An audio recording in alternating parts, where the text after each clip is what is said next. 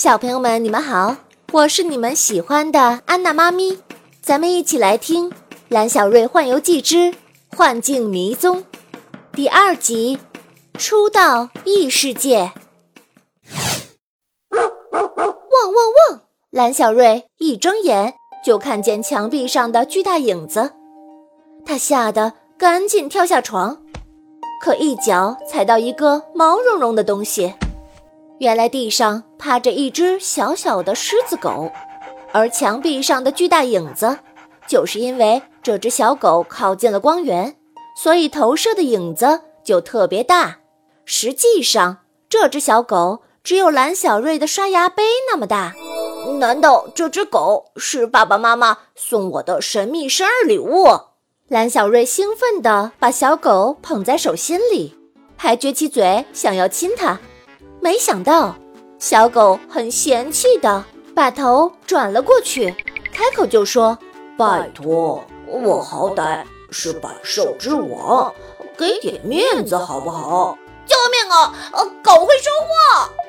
小狗翻了个白眼，哼，我不是狗，我是百兽之王。蒜泥？什么？蒜泥？是吃火锅的吗？蒜泥就是狮子。蓝小瑞笑着笑着，突然觉得小狗的声音和博物馆里的神秘声音一模一样。哎，对了，今天早上在博物馆和我说话的是你。当然了，真不知道雷祖为什么会选你来拯救异世界。雷祖？雷祖就是残神，是远古时期轩辕皇帝的妻子，就是他发明了养蚕抽丝的方法。算了，我直接带你去找他吧。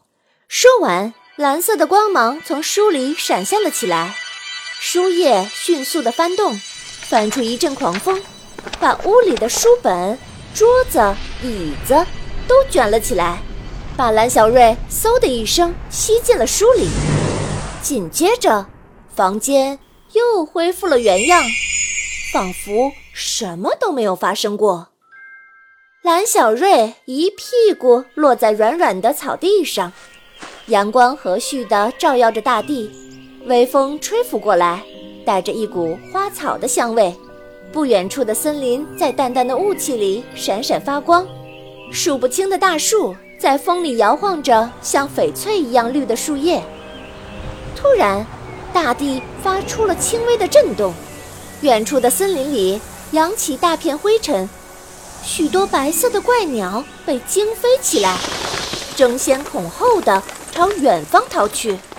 转眼间，从树林里冲出了成千上万匹战马，马上骑着挥舞刀剑的士兵，他们身着皮质盔甲，像海浪一样怪叫着密密麻麻地冲了过来。转眼间，最前面的士兵几乎伸手就能够抓到蓝小瑞了。突然，蓝小瑞身后传来一声咆哮，叫声惊天动地，吓得所有战马都嘶叫着刹住马蹄，前腿一软跪在地上，浑身打颤。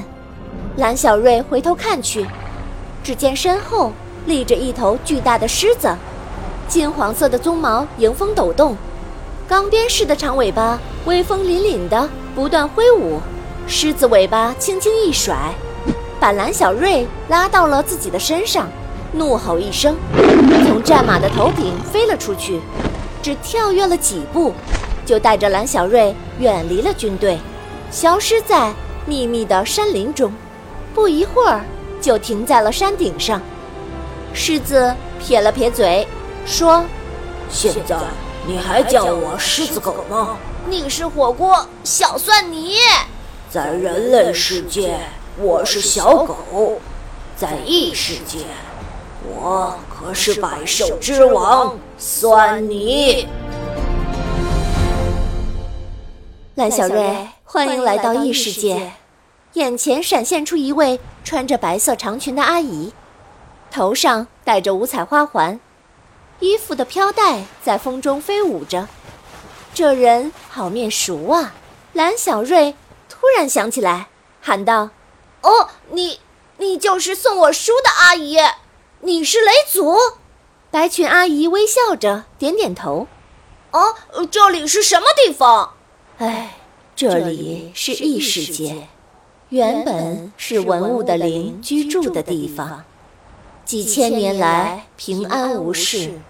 10年前，上古神兽蜃龙从100万年的沉睡中醒来，吐气创造了幻境世界，并逐渐吞没了异世界。文物的灵也逐渐迷失本心，被蜃龙所用。刚刚围困你的士兵都是来自东周时期的织物狩猎文锦，他们原本是织机织出来的图案，2300多年来一直安守在织物里。可是当幻境入侵异世界，他们都活了过来，成为蜃龙的私人军队。所以我们一定要阻止蜃龙和他的队伍危害人间。可是为什么会找到我？还记得你的生日愿望吗？蓝小瑞想起来，在生日那天晚上12点，他许下的愿望是和许多动物成为朋友。奇物志就是打开异世界的钥匙，在这里你将和许多动物成为朋友。我希望你能来帮助他们找到回家的路。可是我也打不过蜃龙啊。不要紧，异世界有一架神奇的张断织机，它可以让士兵们回到自己的织物世界里。只是啊，我需要找到天女神梭来启动它。天女神梭？蓝小瑞还想要问仔细一些，可眼前的空气荡漾出一圈一圈的波纹，雷祖的身体越来越淡，最后消失在蓝小瑞的眼前。紧接着一阵狂风把蓝小瑞卷到了半空，他吓得闭上了双眼，可是半天都没有摔落。他慢慢地睁开眼，发现自己竟然就躺在床上。